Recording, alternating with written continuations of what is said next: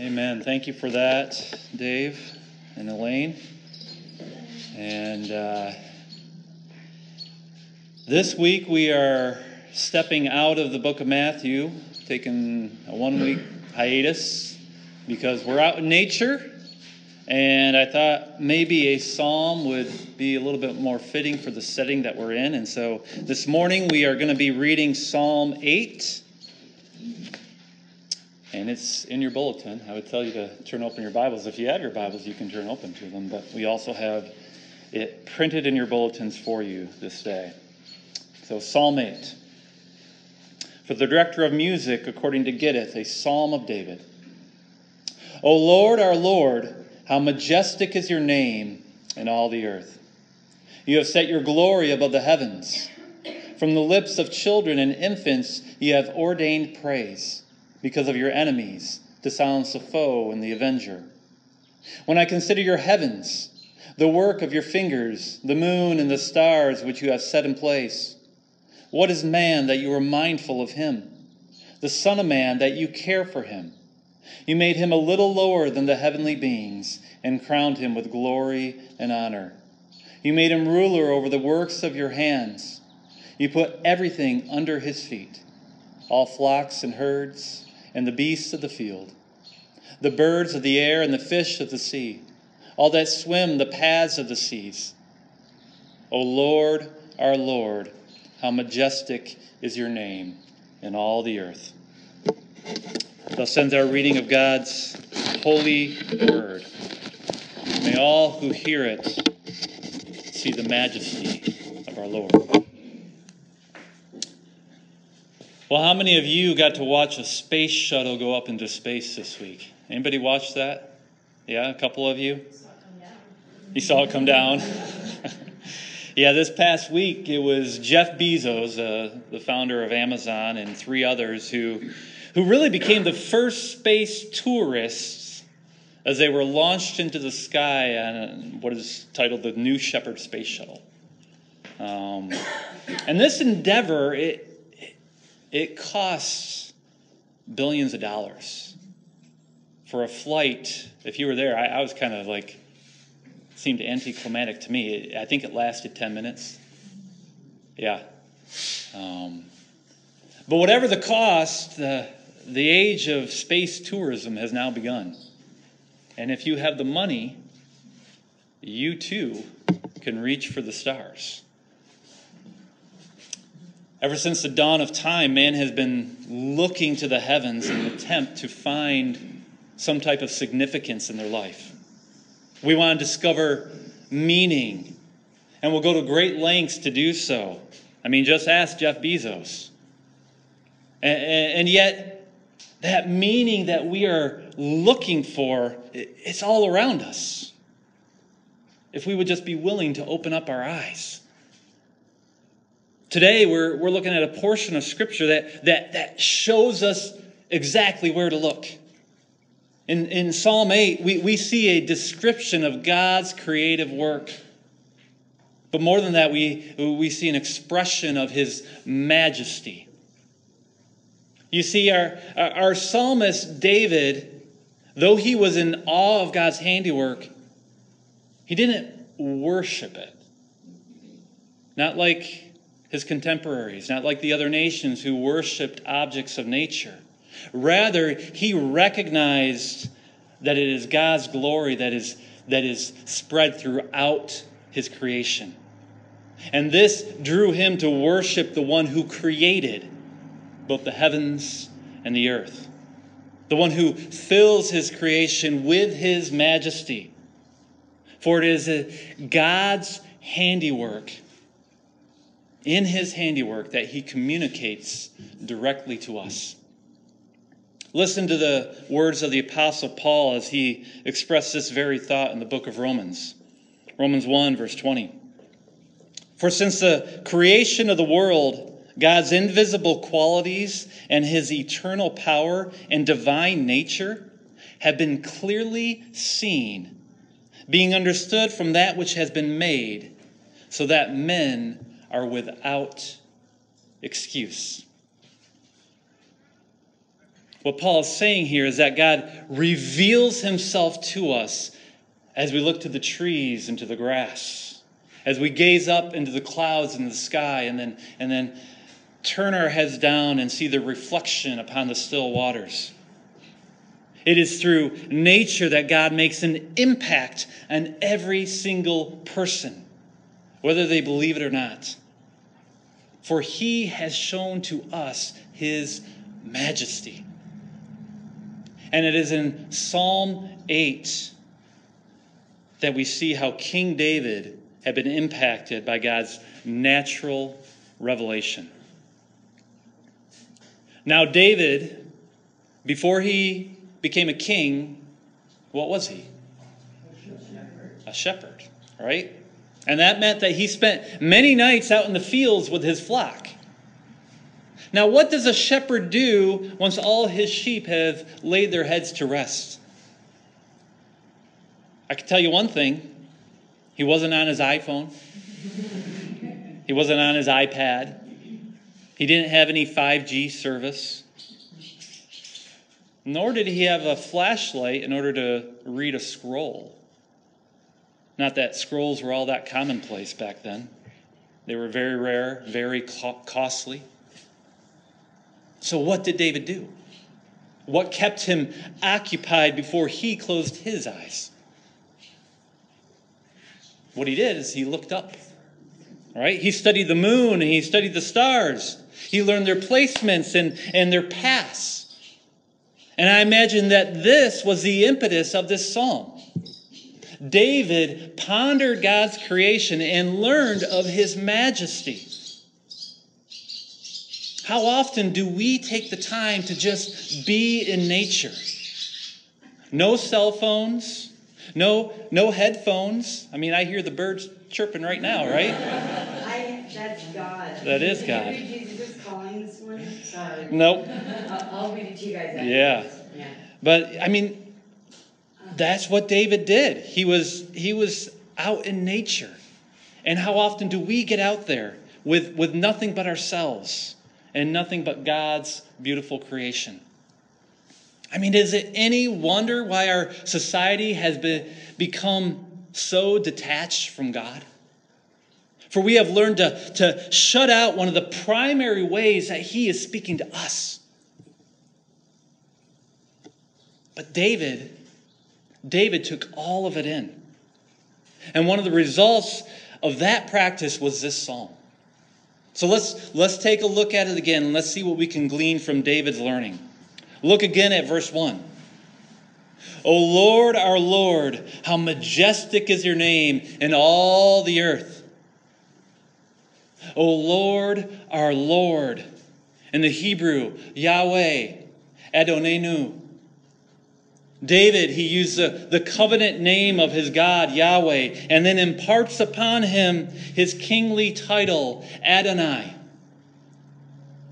Yahweh, the King of Kings, how majestic is your name in all the earth.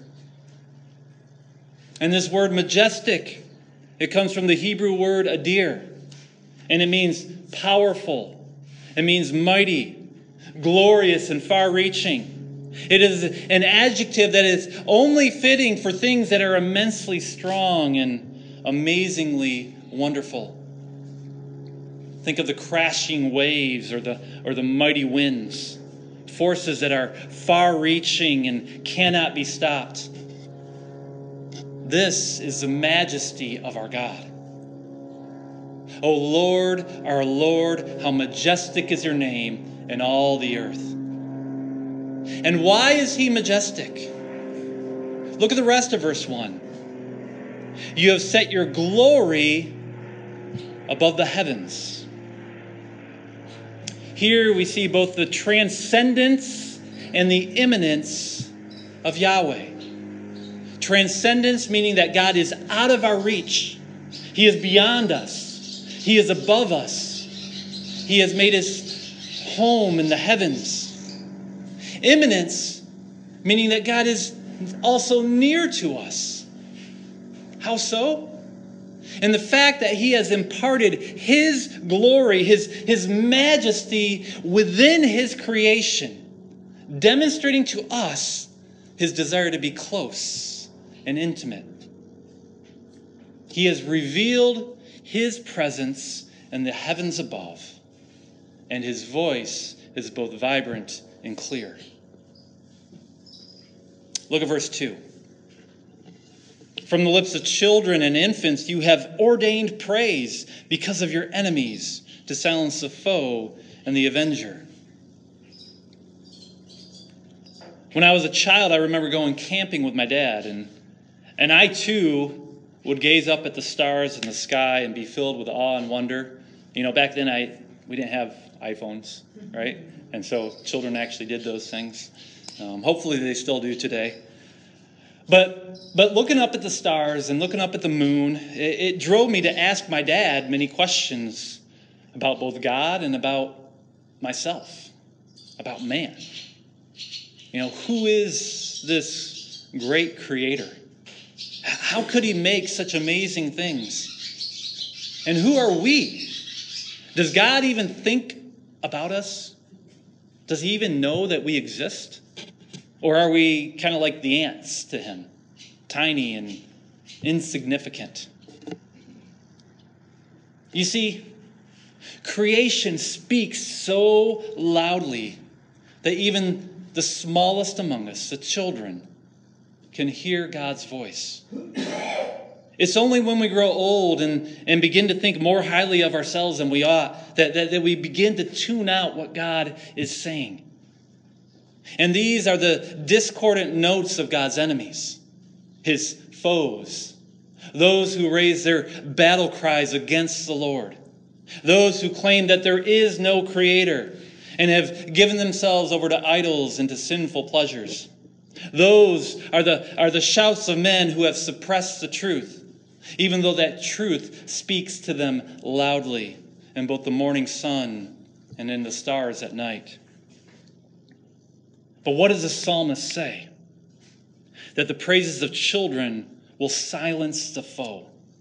That the sound of God's enemy, enemies will be quieted by little infants. We've been going through the Gospel of Matthew, and if you recall, when Jesus, after he had cleansed the temple, it, were the, it was the children who were shouting, Hosanna to the Son of David. And those shouts made the religious leaders indignant. Listen to what they said. Look at, I guess you don't have your Bibles open, but if you do, look at Matthew 21, verse 16. Do you hear what these children are saying? They asked him. Yes, replied Jesus. Have you never read? From the lips of children and infants, you have ordained praise.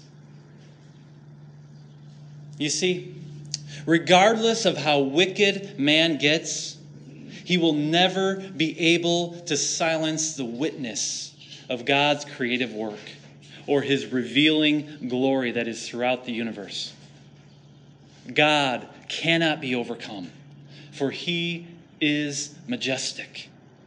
And that majesty is on display for all to see. And because of that, because of that majesty, we must learn to humble ourselves and begin to understand our own lowly state. Look at our next verses. Look at verses 3 and 4. When I consider your heavens, the work of your fingers, the moon and the stars which you have set in place, what is man that you are mindful of him? The Son of Man that you care for him. It is through creation that we realize how small we really are. The moon and the stars, these great titanic spheres, are the very work of God's fingers. They, they, they were set in place with a delicate touch.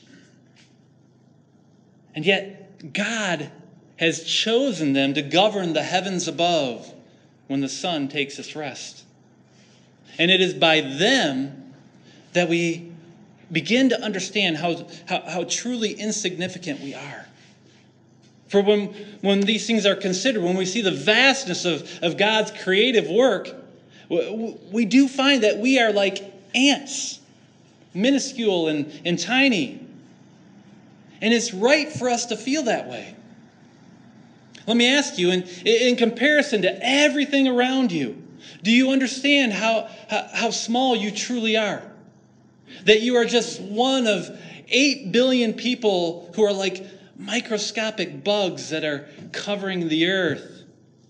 In fact, you are so small that, that those who are orbiting in the space station above, they don't even know that you are there when they look down below. And yet, God's children are not forgotten. I mean, look at the questions that David asked. What is man that you are mindful of him? The Son of Man that you care for him? David realized that despite man's limited significance, God is both mindful and caring towards his creatures. The one who shaped the stars and the moon by the working of his fingers now directs his attention towards us. I mean, think about that. The creator of all that there is has his mind upon you. Dear friends, do you understand the kindness that God has shown to you? That He would even give you a second thought? Not to mention a third and a fourth, and so on. For He extends His care towards you by showing you His common grace. For not only does his, his creation display his majesty, but it also provides for you with both sustenance and a home. Nature is a demonstration of both God's compassion and his mercy. And if, as if that wasn't enough, God did even more. For, for he has also poured out his majesty upon us. Just as he gave rule over the heavens to the moon and the stars, he also gave rule over his earthly kingdom to mankind. Look at, look at verse 5. You made him a little lower than the heavenly beings and crowned him with glory and honor. You made him ruler over the works of your hands. You put everything under his feet all flocks and herds and the beasts of the field, the birds of the air and the fish of the sea, all that swim the paths of the seas. What we see here is a repeat of Genesis, where God had commanded Adam and Eve to take dominion over the earth. I mean, listen to Genesis 1, verse 27. So God created man in his own image. In the image of God, he created him. Male and female, he created them. God blessed them and said to them, Be fruitful and increase in number, fill the earth and subdue it. Rule over the fish of the sea and the birds of the air and over every living creature that moves on the ground. This is the mandate given to both Adam and Eve. And in this mandate, we see the majesty of God imparted to man. They were, they were made king and queen over this earthly kingdom. They were a royal people charged to maintain order over God's creation.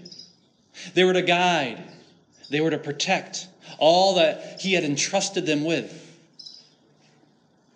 And yet, we all know the story of what went wrong how Adam and Eve sinned. And as a result of that sin, creation became fractured. The glory had diminished as the two of them chose to take off their crowns and follow their own path. They lost their positions of authority as they gave up their royal standing for a bite of the fruit. And because of that, creation is now cursed. And we, as Adam and Eve's offspring, as we try to take back that dominion, creation itself fights back. That's why our work is now laborious. It is why there is pain in, in child, childbirth. For our representative is Adam. And the majesty that he had once shown forth has now become dulled and obscured. But fortunately, that is not the end of the story. No, not by a long shot. God has demonstrated his mercy towards us and that he sent his son to be our new representative, one who would fulfill Adam's mandate, one who would become that ideal man. Jesus, by becoming fully human and by fully participating with humanity, has brought restoration to his children. That former majesty that we had lost can now shine forth once more. For it was in Christ's obedience that he lived a sinless life, the sinless life that we could not. And more than that, he took upon himself the curse that we deserved as he died for our sins upon the cross. And then he rose from the dead three days later in majestic glory. And now he has ascended into heaven, where he sits upon his throne as the King of kings and Lord of lords. For all things have been put under his feet. This is what we read in our, in our first scripture reading. Look again at Hebrews 2, verses 5 through 9. It is not to angels that he has subjected the world to come about which we are speaking, but there is a place where someone has testified. What is man that you are mindful of him? The Son of Man that you care for him. You made him a little lower than the angels. You crowned him with glory and honor and put everything under his feet. And putting everything under him, God left nothing that is not subject to him. Yet at present, we do not see everything subject to him. But we see Jesus, who was made a little lower than the angels, now crowned with glory and honor because he suffered death, so that the grace of God he might taste death for everyone. The author of Hebrews speaks of our psalm and then ascribes it to Jesus Christ. And the reason he does so is because it is Jesus who fulfills all these things. He is the one who brings back majesty to the human race. He is the one who is our new representative. No longer do we look to Adam, but we look to Christ. He is the King of kings and the Lord of lords, and it is His name that is majestic in all the earth. And then listen to what the author of Hebrews says next. Look at verse 10 and 11.